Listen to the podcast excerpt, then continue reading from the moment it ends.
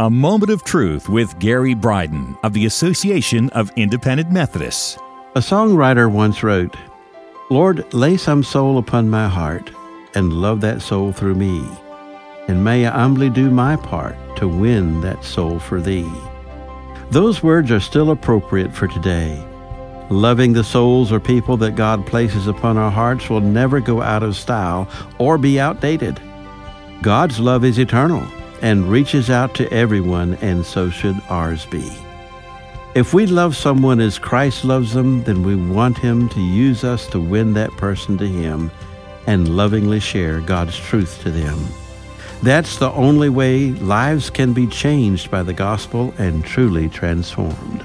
The Association of Independent Methodists, like minded congregations doing together what can't be done separately.